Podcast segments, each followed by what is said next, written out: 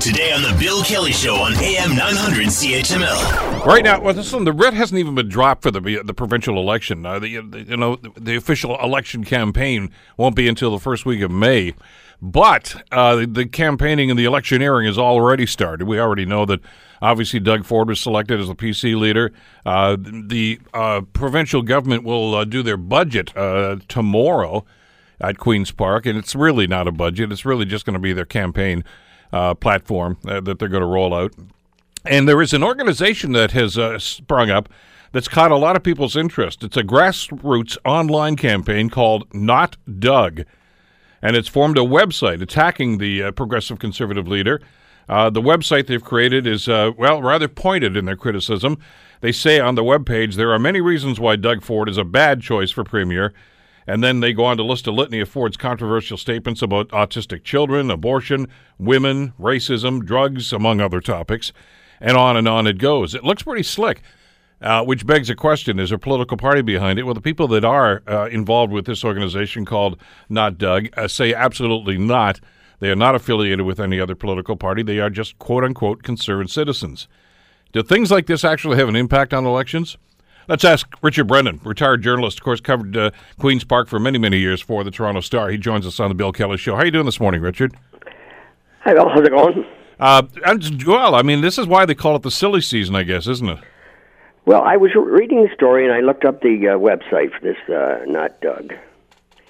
And all the things they say are, you know, certainly uh, could be true, and some of them are certainly true. But the point is, and you know some might you know applaud their efforts, but I don't think it's going to mean deadly, quite frankly. Well, first of all, you've got to access this. If you don't look at the web page, you're never going to know. I know they put some posters up, I guess, on some some poles, uh, telephone poles around there, said uh, "Beware of Doug." I guess to take off on the old "Beware of Dog" signs that you can buy.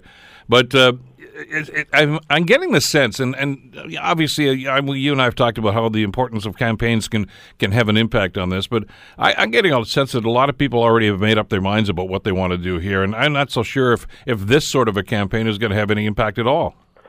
Well, it'll have some impact. It'll, it'll make some people uh, give pause for thought, but the more and more I see or listen to uh, people out there, the more I think the die is cast here and it's just a matter how bad, bad the bloodletting is going to be. Uh, quite frankly, I, I think uh, you know. Quite frankly, I think uh, uh, Doug uh, Ford is a, is a blowhard, uh, but I don't know if it'll matter.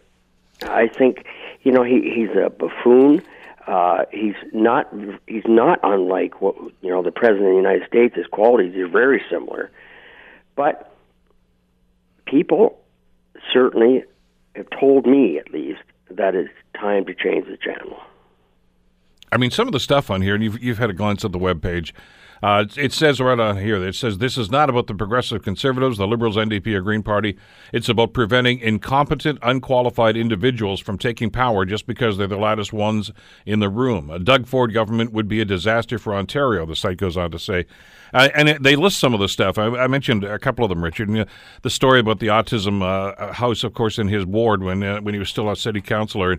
Uh, he did his best, obviously, to try to get rid of that. He didn't want those guys running around the neighborhood. I think was the phrase. I'm paraphrasing it. Mm-hmm. Uh, we know about the alleged drug use, the the, seri- the stuff that the Globe and Mail ran years ago. I think voters know most of this stuff already, don't they? and they choose to either think it's important or not to. Well, I raised it. It's funny you should ask the question because I raised it with uh, some people just uh, uh, last week, and I said, "Well, you've heard, heard certainly heard the allegations with Doug Ford selling dope when he was a kid." And this person, who I would say is a small C conservative, said, I don't care about that. Want to hear more? Download the podcast on iTunes or Google Play and listen to The Bill Kelly Show weekdays from 9 to noon on AM 900 CHML.